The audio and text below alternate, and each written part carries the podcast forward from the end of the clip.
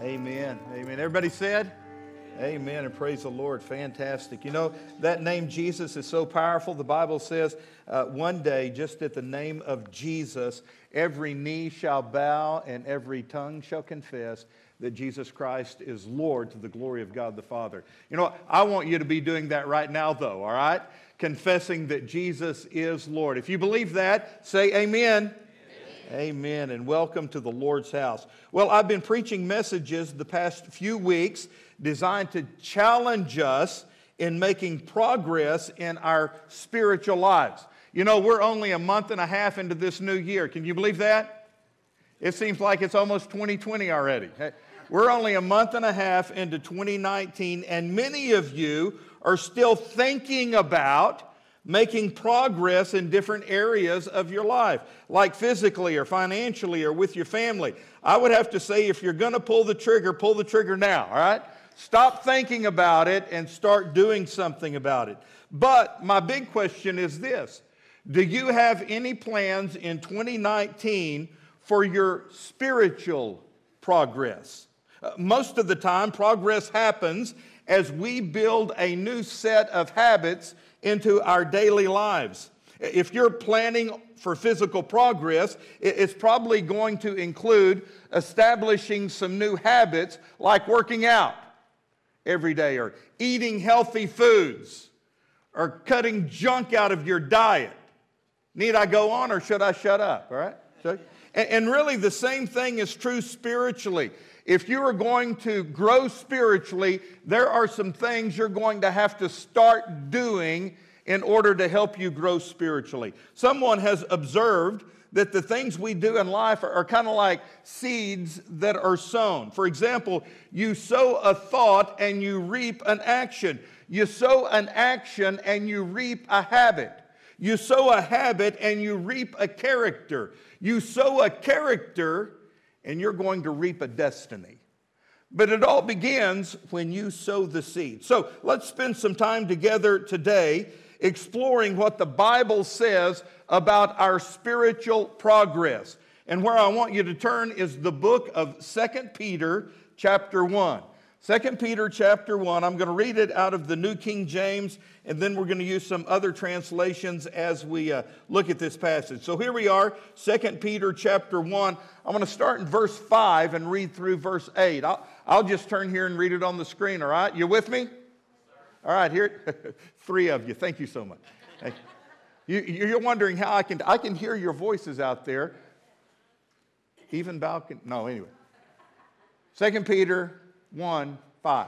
But also for this very reason, giving all diligence, add to your faith virtue. And to virtue, knowledge. To knowledge, add self control. To self control, add perseverance. To perseverance, godliness to godliness, brotherly kindness. And to brotherly kindness, add love. And then look at verse number eight. For if these things are yours and they abound, you will be neither barren nor unfruitful in your knowledge or in your relationship of the Lord Jesus Christ. Heavenly Father, we've read your word. I pray that that word would come alive in our hearts right now. As I try to speak it on the outside, Lord, please speak it into our hearts. Help us to establish some new habits of spiritual growth in our lives today. For we ask it in Jesus' name. And everyone said, Amen.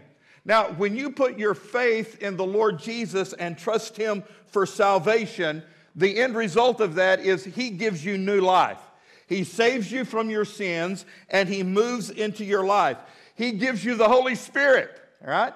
And the Holy Spirit living inside of us is the guarantee from God that all of the pieces that we need to construct this holy life that God has called us to are inside of us. In other words, let me say it like this when you got saved, God gave you everything you need to live a life of godliness. He gave you all the necessary ingredients so that you can make progress in your spiritual life. How do we know that? Well, just look at the preceding verses. Number three, verse three says, His divine power has given you everything you need for life and godliness through our knowledge of him who called us by his own glory and goodness. So, everything we need to live a good life and a godly life, God's already given to us. When you got saved, you received those key elements, those necessary tools to become the godly and good person that God has called you to be. But He's also given you something else. Look at verse 4. Through these, going back to verse 3, God's glory and goodness, through His glory and goodness, He has given us His very great and precious promises. Can I hear an amen for that? I love those very great and precious promises. So that through them, through these promises, you may participate or partake in the divine nature and escape the corruption in the world that is caused by evil desires. So you see, God wants us to share in His divine nature. He wants us to share in His holiness. That's His design when He saves us through the blood of His Son, Jesus Christ. And He wants us to escape the corruption that is in the world. And believe you me, our world is pretty corrupt. So He's given us everything we need to be a godly person and escape the corruption that is in the world. And God has given us all the tools. Everything that is needed, He's already given to you. He's given us, according to this verse, great and precious promises that supply everything we need for our spiritual progress.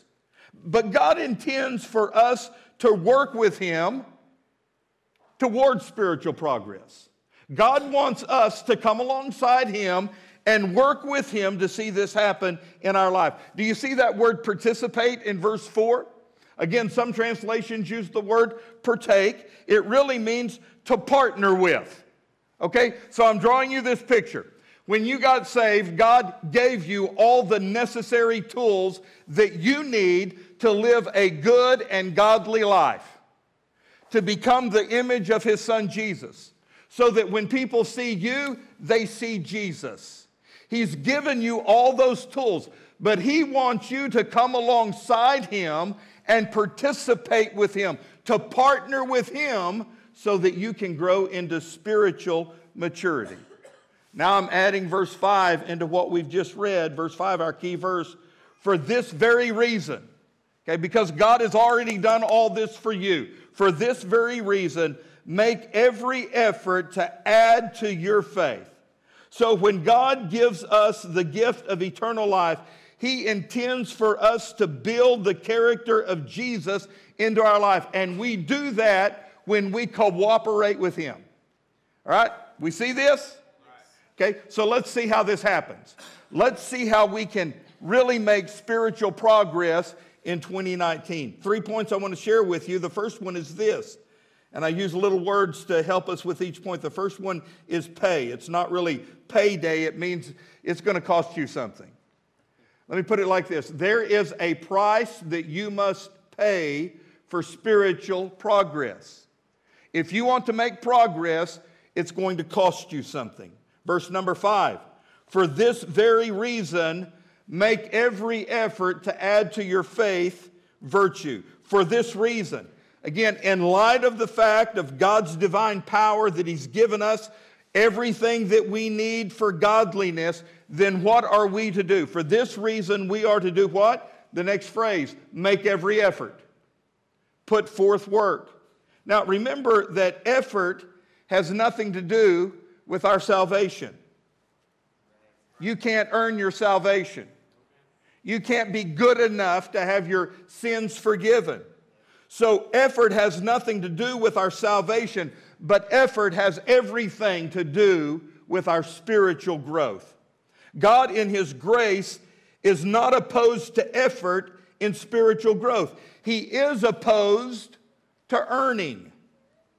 As you strive towards spiritual progress, you can't earn any more of God's love. So God is opposed to earning, but God is not opposed to effort. And that's what he's calling us to do here. We are called to give diligence and, and uh, uh, vigilance to our spiritual growth. We are to give effort to spiritual progress. He tells us on down in every effort to, what's the word? Add to your faith. A D D, add to your faith. The word add means to pay the price for something, to enrich, to enhance something.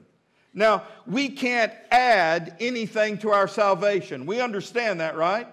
You can't add anything to your salvation. We can only work out what God has worked in. We work out what God has worked inside of us. And the point is this there is a price to be paid for that. It's going to involve effort on your part.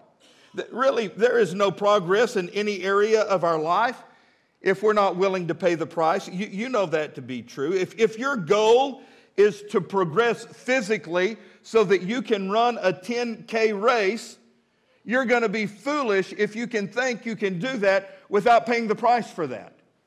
Okay?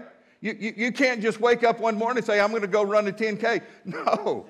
I mean, it's going to take effort. You're going to have to pay the price of, of working to that point. You, you know what? If your goal is to have a healthy retirement when you reach the retirement age, you know what? You're going to have to pay the price now.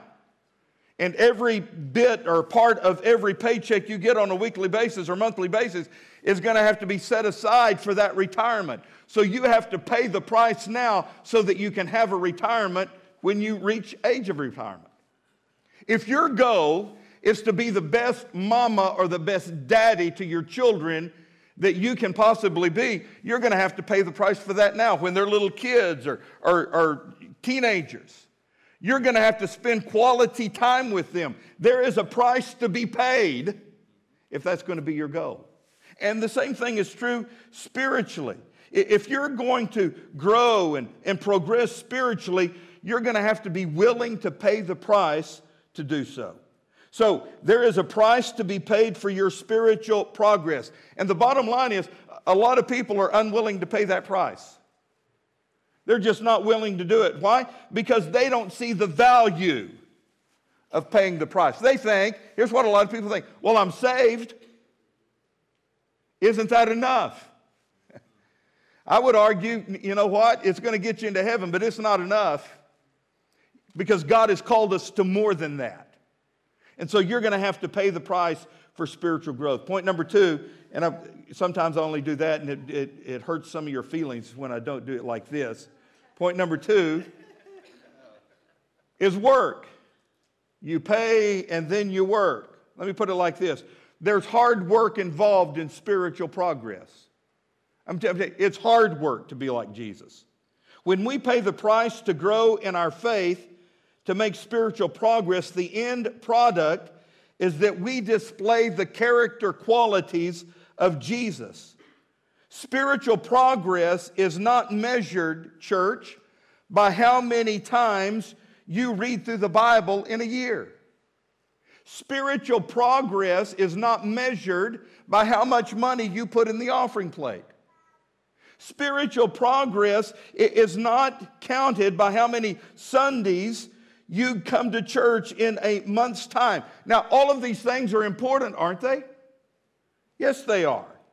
But you can do all of these things and still not display the virtues of spiritual progress in your life.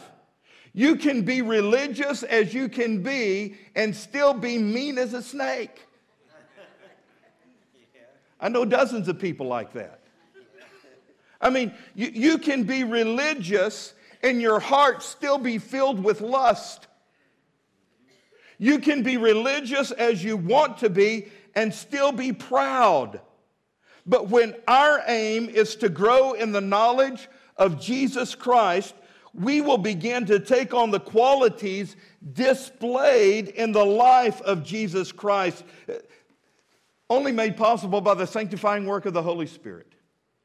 And so that's what Peter is showing us in this passage of Scripture. Really, what Peter begins to do is put together a chain of eight different virtues that are behavioral characteristics of Jesus Christ.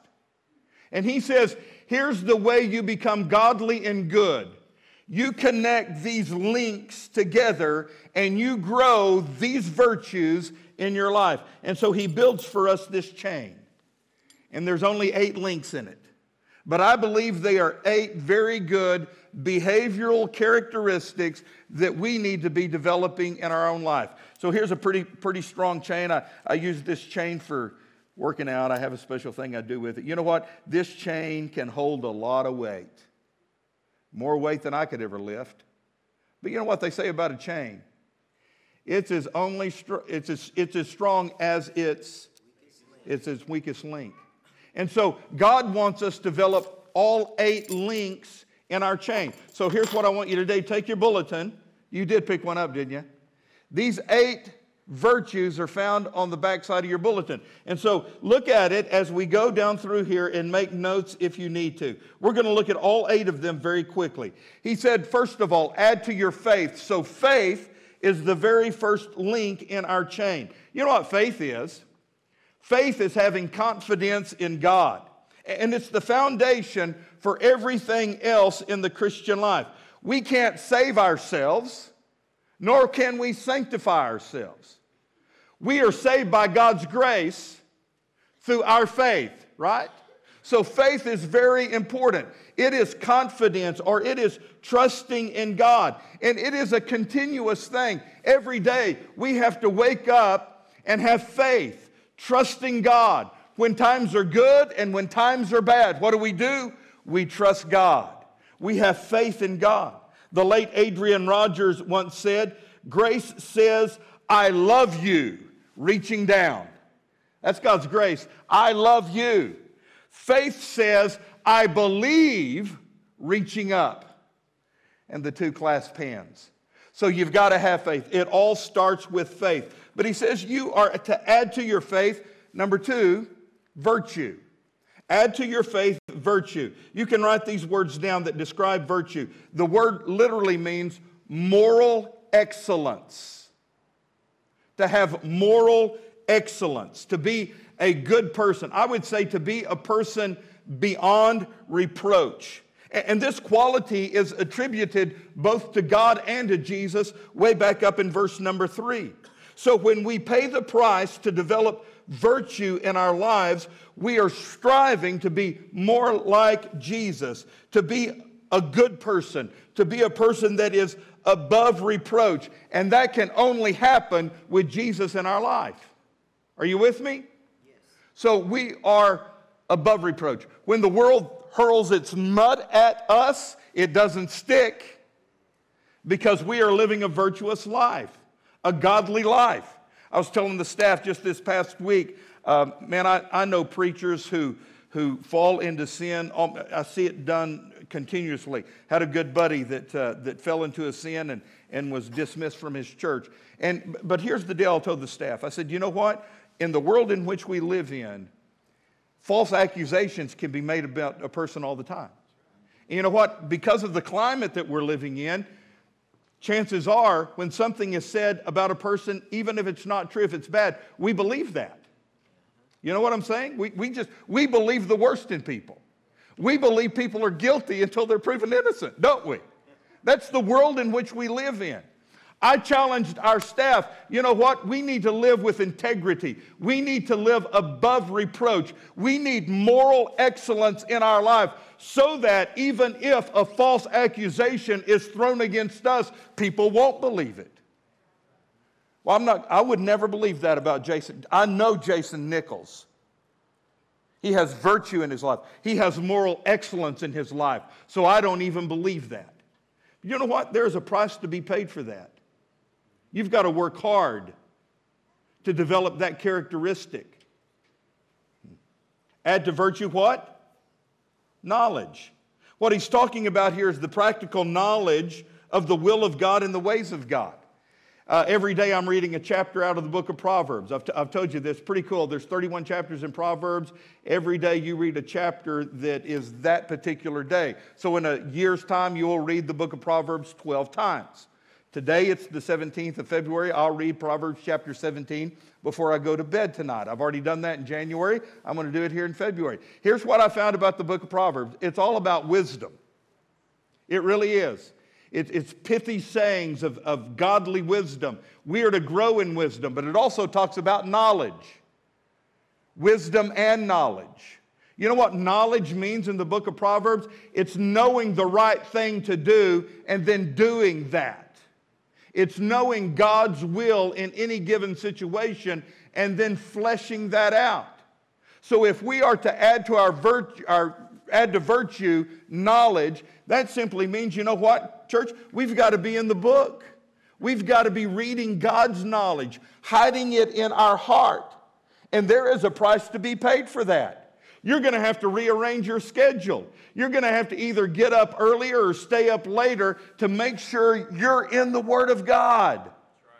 But you are to add to your virtue knowledge. Number four, add to knowledge self control. This is the ability to master and keep in check your desires and your actions. And notice, this is something that you cannot do on your own. It doesn't come naturally. God's grace gives us the ability to say no to sin and yes to God. But you've got to put forth the effort. You've got to have self control. Let, let me just step back here and ask you how are you on self control? Are you pretty good? Sometimes I'm thinking I'm really doing good self control, saying, saying no to things I don't need. And then all of a sudden, I will find my pickup truck just volu- involuntarily turning into the donut shop parking lot. You know?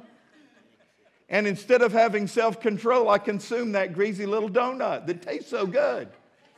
You know, it's hard to have self control when, when you're with the entire staff of our church and everybody orders cheesecake. And you know that's not on your diet, but man, it looks so good. You know, and, and so you, you give in and you don't have enough self control to say no. Are you with me? You know what I'm talking about is really much more important than donuts or cheesecake. It's having self control to say no.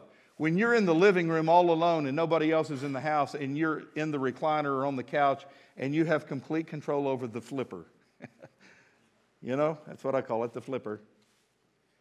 And all of a sudden that show comes on that you know you don't need to be watching. You don't need to allow that junk into your living room, much less into your mind and your heart.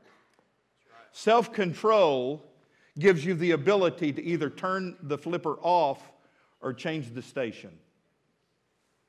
Self control is what it takes when you're in a conversation with someone else and they start talking behind someone else's back. Self control has the ability to end that conversation or to turn that conversation around so that you don't participate in that kind of gossip. Self control is hard, guys. But you know what? It is a virtue of Jesus Christ. And we need to be strengthening that link. Add to self control, number five, perseverance. Perseverance is the ability to stand up under pressure, to endure when circumstances are difficult. Now, I think it's important for me to interject here that, that progress in these areas of our lives have, has got to come through adversity. I mean, there is no way you can build perseverance in your life if your life is always a downhill slide and the wind's at your back. You can't learn perseverance that way. No, you learn perseverance when you're struggling to climb uphill and everything is in your face. Everything is going wrong and nothing is going right. That's when you develop perseverance. Does that cost? Yes. Is it hard work? Yes. But I guarantee you, through those times, God is teaching you stuff that you'll never learn anywhere else. You are to add to perseverance what? I think I'm losing some of you. Are you with me? We're almost done. Hang with me here. Godliness is the next one. Uh, This word means devotion to the person of God. In fact, in the original Greek language, the word literally means to worship well. And when we talk about a person being godly, we mean that this person is deeply devoted to God. They are a godly person. They live for God. They love God. They respond to life as God would respond to life. How do you become a godly person? Well, 1 Timothy chapter 4 verse 7 tells us. Listen to this. 1 Timothy 4 7 out of the NIV says, train yourself to be godly. So, how do you become a godly person? You train yourself, you discipline yourself. The word train is the word from which we get our English word gymnasium from. There is a spiritual exercise that is involved in godliness. You don't, look, look at me. You don't try to be godly, you train to be godly. Do you get that? You don't try to be godly, you train to be godly. Now, a lot of people have made uh, resolution for 2019 to, to get back into shape, and, and so the area gyms have just been packed with people, you know, trying to fulfill their New Year's resolution to, to get back in shape. The problem is this if they don't see the result they want within a month, you know, they're out of there. I ain't going to waste my time doing that. But you know what? It takes more than just a month. For some of us, it takes years, okay? You don't just get up one day and say, you know what? I think I'm going to go out today and run a marathon. If you haven't been training for that, that, that is a foolish thought. For those of you macho guys out there that, you know, think about lifting weights, but that's all you do is think about it. You can't get up one morning and say, you know what, I'm feeling pretty tough. I'm going to go out there and I'm going to, I'm going to deadlift 550 pounds. Well, you're going to strain your back, is what you're going to do. All right? Because you have to have training before you can run a marathon. Are you with me? I'm going to draw you back in. Are you with me? You have to have training if you're going to deadlift 550 pounds. Training involves a daily regiment of doing the same things over and over and over again until they become instinctive or until you have built your body up to the point where you can do something like that. You, might come to church one Sunday and hear this inspiring sermon about living for God and being highly devoted to God. And so you walk out the door saying, you know what, I'm, I'm going to be closer to God. No, you train to be closer to God. It involves training. Donald Whitney, in his book on spiritual discipline, put it like this He said, The gold of godliness isn't found on the surface of Christianity. The gold of godliness is not found on the surface where you can just go and pick it up. No, it's deep, and you've got to work hard and dig deep and use the tools of discipline to get down to the gold of godliness. Then, number seven, you are to add to godliness what? Brotherly kindness. You know what he's talking about here? He's talking about the unique relationship that we have in the body of Christ or in the church. If you're a part of this church and you're a believer, you know what you are to one another? You're brothers and sisters. We are the, the body of Christ. We're brothers and sisters. And, and the New Testament has a word to describe the affection that we should have one for each other. It's called koinonia. It's this unique love that can only come about through the bond that we have in Jesus Christ. And so he's telling us in, in, in this verse that we are to add to our godliness brotherly kindness. That is, in the household of faith, we are to be kind to one another. That's not difficult, is it? Well, apparently in some churches it is. Let's try it. Let's be kind to one another. You know what that means? I've got your back, and you've got my back. And if there's a problem in your life, I'm going to come alongside of you and I'm going to be kind to you and I'm going to help you. That's the kind of love we should have for one another. But it doesn't end there. The last link is love. Add to brotherly kindness love. And if brotherly kindness describes the affection that we have for people that are like us, that is, other Christians, then love describes the commitment we are to have for people who are not like us people in the world, What are we to do? We are to love them. You know what? When we love people in the world, we're just being like Jesus. For God so loved the world that he gave Jesus, and Jesus gave his life. Interesting to me, the very first link in this chain is faith, and the last link is love. And all the links in between are important.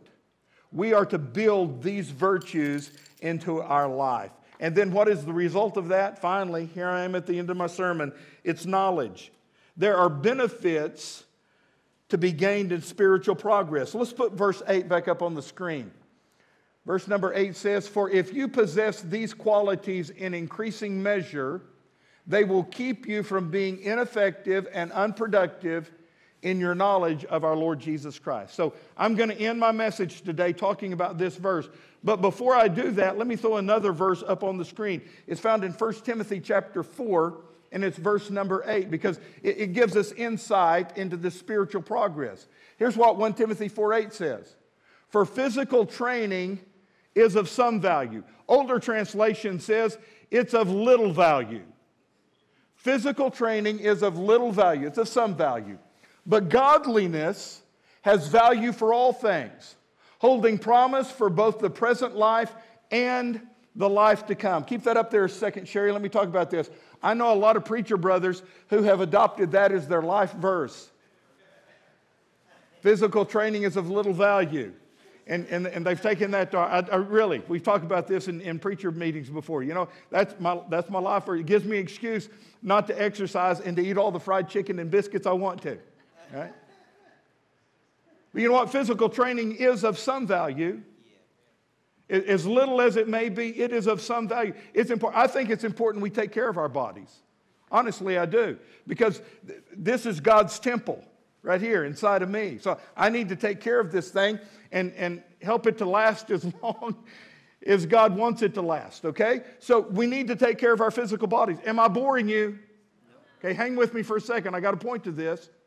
And so you can devote your life to taking care of your physical body. You can do everything that you're supposed to do. You can eat proper nutrition, have the proper diet. You can exercise multiple times a day. You can get plenty of rest. You can use vitamin supplements to, to, to overtake the deficiencies that you have in your system. You can do everything that is possible to make this body as strong as it can be and last as long as it can last. All right? And a lot of people do that. And if you do, that's great. I'm glad you do. But understand this no matter what you do to make this body last as long as you can, it's not going to last forever. You reach a point in your life where you plateau and you start to decline. I'm on that backside of things right now 57, working on 58. No matter how hard I try, things just they just don't look the same. You know what I'm saying? And they don't function the same. And I've got hurts and pains and, and things wrong with me that I can't explain. You know what? I really think the best thing for me to do is just go to a vet. Because if I went to the specialist, I had to go to like 10 specialists to have everything fixed. I need to go to a vet that can just fix everything at one time.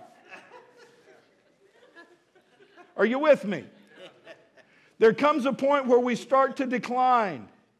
And no matter how hard we work at it, this body is eventually going to die. And they're going to put you in a box and bury you six feet under, and this body is going to decay. And there's not a cotton picking thing you can do about that. So, you know what? There is some value for physical training, but there is a limit to it. Are you with me? However, godliness has value for all things. Not only for this present life, godliness has value for eternity.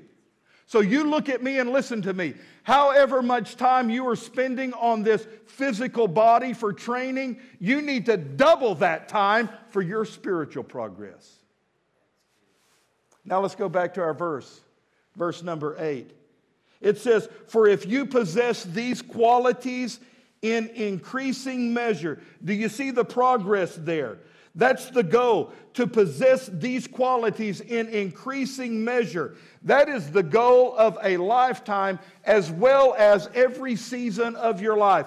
To have these eight virtues and increase them every single day in your life. And the result of that, verse 8b, they will keep you from being ineffective and unproductive in your relationship with the Lord Jesus Christ. The word ineffective means to be idle or to be useless.